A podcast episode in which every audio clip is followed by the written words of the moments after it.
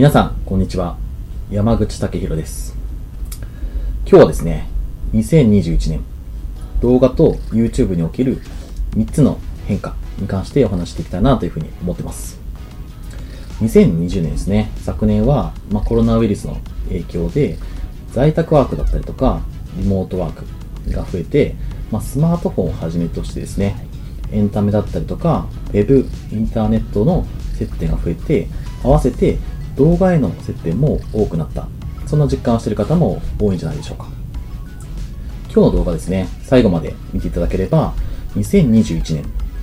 動画と YouTube に起きる3つの変化が分かるようになるかなというふうに思ってますので、ぜひ最後までご覧ください。ちなみにこのチャンネルですね、私山口が、まあ、動画だったりとか、YouTube の活用に関して情報発信をしておりますので、まあ、動画の活用だったり、YouTube の活用だったり、興味のある方はぜひチャンネル登録をよろしくお願いします。またですね、個別相談の受付だったりとか、YouTube ではなかなかお話しできない情報発信をですね、発している LINE アットも開設しておりますので、動画概要欄からぜひチェックしてみてください。はい、それでは早速行きましょう。今日のまず結論ですね。2021年は動画で DX が実現され始める年なんじゃないかなというところですね。はい。皆さんはですね、日本における YouTube の月間の利用者数ご存知ですかね？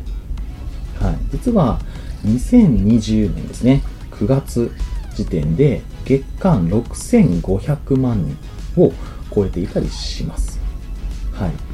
テレビを中心にですね、活動していたような芸能人も、ま、2020年は YouTube チャンネル多く開設してましたので、まあ、えー見ている方も多いんじゃないかなというふうに思ってます。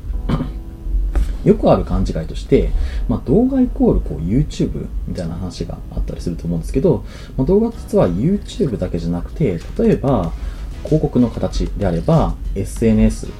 の Web の媒体だったりとか、あとは、えデジタルのサイネージですね。など、まあ、オフラインにも出現していたりしますし、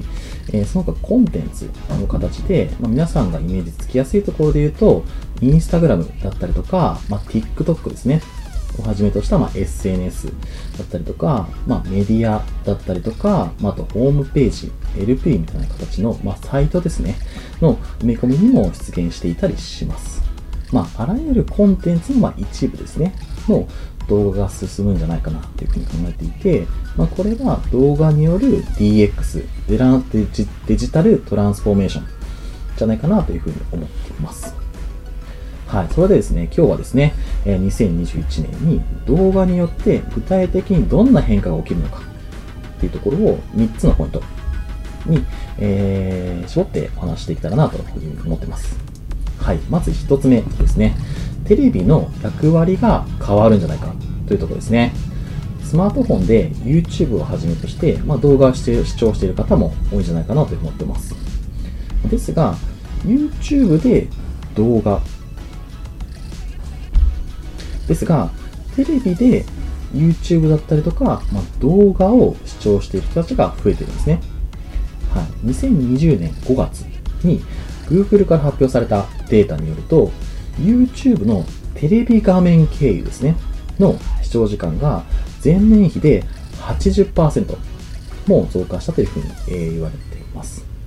これはですね、まあコロナによって、まあ移動が制限されるような動きの中で出てきた新しい動き流れなんじゃないかなというふうに、え思っているんですが、まあ、Google がですね、まあ広告関係者向けに実はイベントも開いているんですが、えー YouTube ブランドキャスト2020で発表された内容によると、2020年6月時点で日本国内のテレビ画面ですね、を通じた YouTube 視聴は前年比2倍以上の1500万人以上に達し達していたという、ことなんですね。はい、これはですね、まあ皆さんのイメージつきやすいところで言うと、例えば、Netflix をはじめとした、まあ、動画配信サービス、えーの、まあ、急激な成長ですね。だったりとか、あと Chromecast とか Fire TV スティックみたいなもので、まあ、スマートテレビですかね。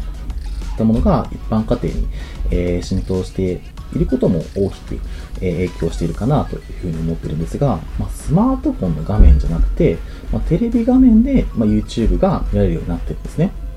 ですので、テレビが元々で言うと、やっぱりテレビ番組を見るものだったものが、まあ、動画を見る一つの画面に切り替わっていくのが2021年の一つの、えー、大きな変化じゃないかなというふうに思います。これが一つ目ですね。えー、二つ目いきましょう。好きな動画がより見られるようになるんじゃないかというとこですね。はい。最近はですね、情報爆発時代なんて言われたりしますが、まあ、情報高になっていますよね。まあ、過去を遡ると、情報それ自体に価値があったので、まあ、その情報を流すだけで見てもらうことが、まできたんじゃないかなというふうに思います。もちろん、今、今ですね、今の時代も、情報で溢れ返っている。それ自体は事実じゃないかなというふうに思っています。ま、誰もが、まあ、私みたいにこうやってその気になれば、まあ、情報発信できるようになったおかげで、まあ、世界にはたくさんの情報ですね、が飛び交うようになっていますよね。うん。まあ、そんな状況の中ですよね。で、まあ、より伝えよう、届けようとするのであれば、まあ、感情を動かすような工夫、加工をしなければ、まあ、見向きもされたされなくなってきたのかなっていうふうに思っています。まあ、見向きもされないっていうのは、まあ、存在していないと同じことになってしまいますよね。うん。まあ、あと、重要な、えー、話として、えっ、ー、と、一人の人間が1日で消費できる時間って、えっ、ー、と、全然伸びないですよね。1日は24時間なので。うん。まあ、仕事をしている方多いと思うんですけど、まあ、平日であれば、まあ、どんだけこう頑張っても2時間、3時間ぐらいが作れる時間じゃないかなっていうふうに思いますし、まあ、夜更かしとかね、徹夜とかしたらあの別ですけど、まあ、そういった形で可処分所得時間っていうのは大きく変わらないと。まあ、その中で、まあ、コンテンツ、動画のコンテンツが、まあ、どういったものが見られるようになるのかなというところで、例えばっていうところで、まあ、YouTube を、例に考えてみましょうと。まあ、昨年はですね、先ほどもお伝えした通り、まあ、多くの芸能人が、まあ、YouTube に参入してきました。まあ、2021年以前ですね、例えば2019とか18とかって形で、まあ、参入した方を除いて、まあ、どんな方が昨年伸びたでしょうかね。僕はですね、普段、実は中里依紗さんの大ファンなので、まあ、チャンネルの動画全部チェックしてたりするんですが、まあ、本当にやっぱりこう好きなことを発信していると感じられるような、こう生身の人間そのままのチャンネルが、まあ、多くの方から、えー、と未来になってきている傾向があるのかなというふうに思ってます。もちろんですね、最近はテレビと同じような、例えば宮迫さんとか、えー、中田敦彦さんとかやってるような、ビンビンビンですかね、の、えー、チャンネルのような 番組の動画ですね、ような、まあ、テレビに本当に近いクオリティ、えー、の動画が YouTube でも多く見受けられたりするんですが、まあ、ただ伸びるだけまあ、BBB がそうだとは思わないですけど、ただ伸びるために、伸ばすために作られたような動画っていうのは、やっぱりこう視聴者の方からも、えっ、と、見透かされてるんじゃないかなっていうふうに思ってるんですね。うん。まあ、過去の話、これまでの話で言うと、まあ、簡単に言うとやっぱすごい動画が、あの見られたりとか、まあ、企画が素晴らしいとか、まあ、例えば画質だったりとか、音声だったりとか、まあ、出演されている方が、えっ、ー、と、すごくもともと有名な方で、まあ、すごいって思うような動画がバズったりとか、伸びてたり、まあ、するように、えっ、ー、と、思ってるんですけど、まあ、やっぱりこう、そういったこう多額のですね、例えば、まあ、もちろん機材費もそうですけど、まあ、それこそ広告費をかけているような動画っていうよりかは、まあ、たくさんのこう切り口で、まあ、等身大の、えー、こう人間だったりとか、まあ、場合によっては企業さんっていうこともあると思いますけど、発信してるような動画が、まあ、視聴者さんから好まれて、まあ、それが結果的にファンの獲得につながってくる、まあ、えー、ようになるのかなというふうに思ってます。うんまあ、それが2021年のま2つ目の大きな変化として出てくるんじゃないかなというふうに思ってます。はい。で最後3点目ですね。はい。企業がますます動画を活用するようになるところですね。これは、えっと、YouTube のお話と、あとそれ以外の動画の活用とって分けて話したらできたらなと思ってます。まずはじめに YouTube の方のお話なんですが、まあ、昨年ですね、あの YouTube 上で、やっぱり多くの企業さんが動画を使って、まあ、情報発信を始めたんじゃないかなと思ってます。僕もですね、別のチャンネルやっていたりするんですが、それを始めたのも、まあ、2020年の話ですね。はい。で、皆さんのやっぱりですね、これまでのこう YouTube のイメージみたいなところで言うと、広告の収益だったりとか、まあ、とは企業の案件とかですね。で、収益を得るチャンネルがイメージつくんじゃないかなというふうに思ってるんですが、ま、そういった広告とか案件といったものだけじゃなくて、マーケティングだったりとか、場合によってはこう採用ですよね。で、多くの企業さんが活躍、活用ですね、今進めていて、この流れがますます進んでいくのが2021年の流れとしてあるんじゃないかなというふうに思ってます。はい。もちろんですね、あの、チャンネルの規模が、例えば、数万人とか、まあ、数十万人といった規模で伸びてくれば、えー、まあ、それに見合ったような、まあ、広告収益も得られる可能性がもちろんあると思いますが、まあ、それよりも、やっぱり他のビジネスへの送客、集客のとかですね、えー、活用によって、まあ、大きな収益を上げるケースが非常に増えてきているんですね。で、これが加速していくと。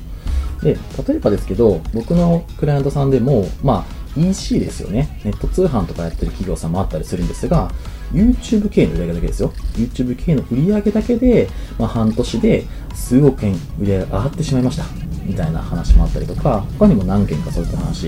聞いていたりするので、まあ、YouTube の広告とか企業の案件みたいなものじゃなくて、自分の、えー、サービスとかですね、商品みたいなところに、えーと、ファンを獲得して、まあ、つなげていくことによって、まあ、大きなですね、えー、収益源、まあ、メリットを得ている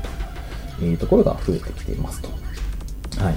まあ、こういったやっぱりね、目的のチャンネルっていうのは、とにかく例えば視聴回数を増やそうとか、登録者を増やそうってことじゃなくて、自分のビジネスに興味のある濃いファンを集められるかっていうところが非常に大事なポイントになってきています。僕もですね、今このお話している動画も、まあ、例えば何百万人とか何十万人に対して届けようっていうよりかは、まあ、動画の活用ですね、すごく興味があるとか、YouTube の活用に興味がある、そんな方に見てもらえればいいなという思いで、まあ、撮り始めていたりします。はい。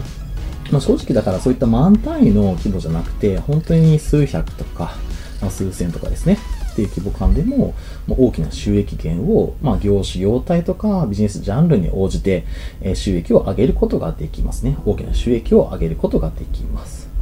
はい。まあ、こういったですね、まあ、広告とか案件以外の活用がよりもっと進んでいくんじゃないかと。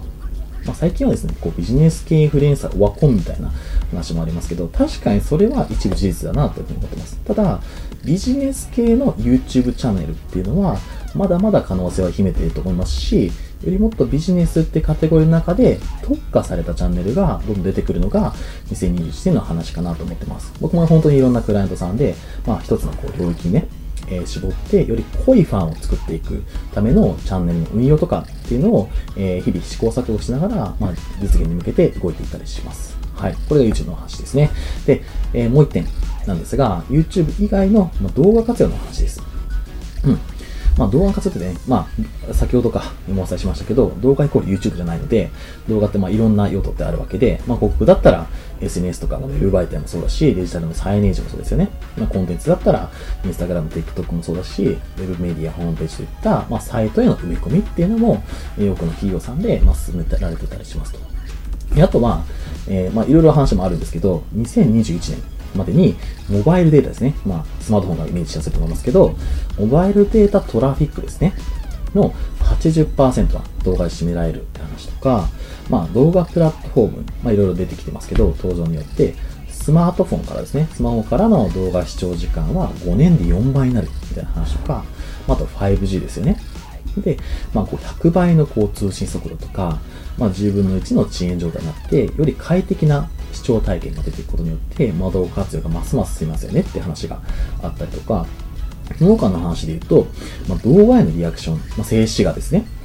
画像とかの静止画に比べて200%アップするみたいなデータもあったりとか、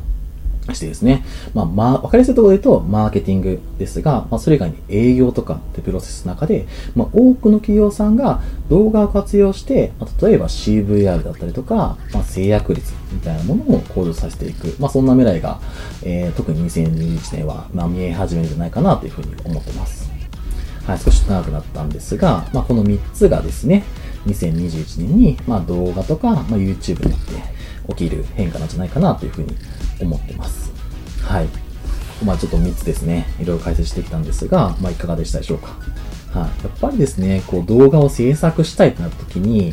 まあよく言われるのが、まあ制作コストが高いんじゃないかとか、まあ、なかなかノウハウがなくて作れないよとか、まあ、あとリソースですね。社内とか、あと個人の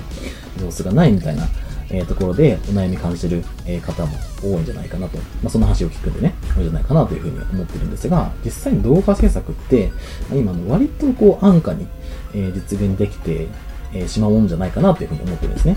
よく企業さんにやっぱどいくらぐらいかかると思いますかって聞くと、まあ動画だからこう数十万とか、まあ数百万かかるんじゃないのっていう話もあったりするんですが、まあ YouTube もはじめ、まあそれこそこう1万、2万ぐらいから作れるものも非常に多かったりしますし、まあ僕がですね、今スタート X っていう会社ですね、まあ動画系のスタートアップなんですが、まあ経営しているんですけれども、まあそういった本当に安価な政策のところですね、活用もご支援していたりしますし、まあ実際にこうノウハウですね、ないっていう部分もお手伝い、えー、できたり、えー、するので、はい。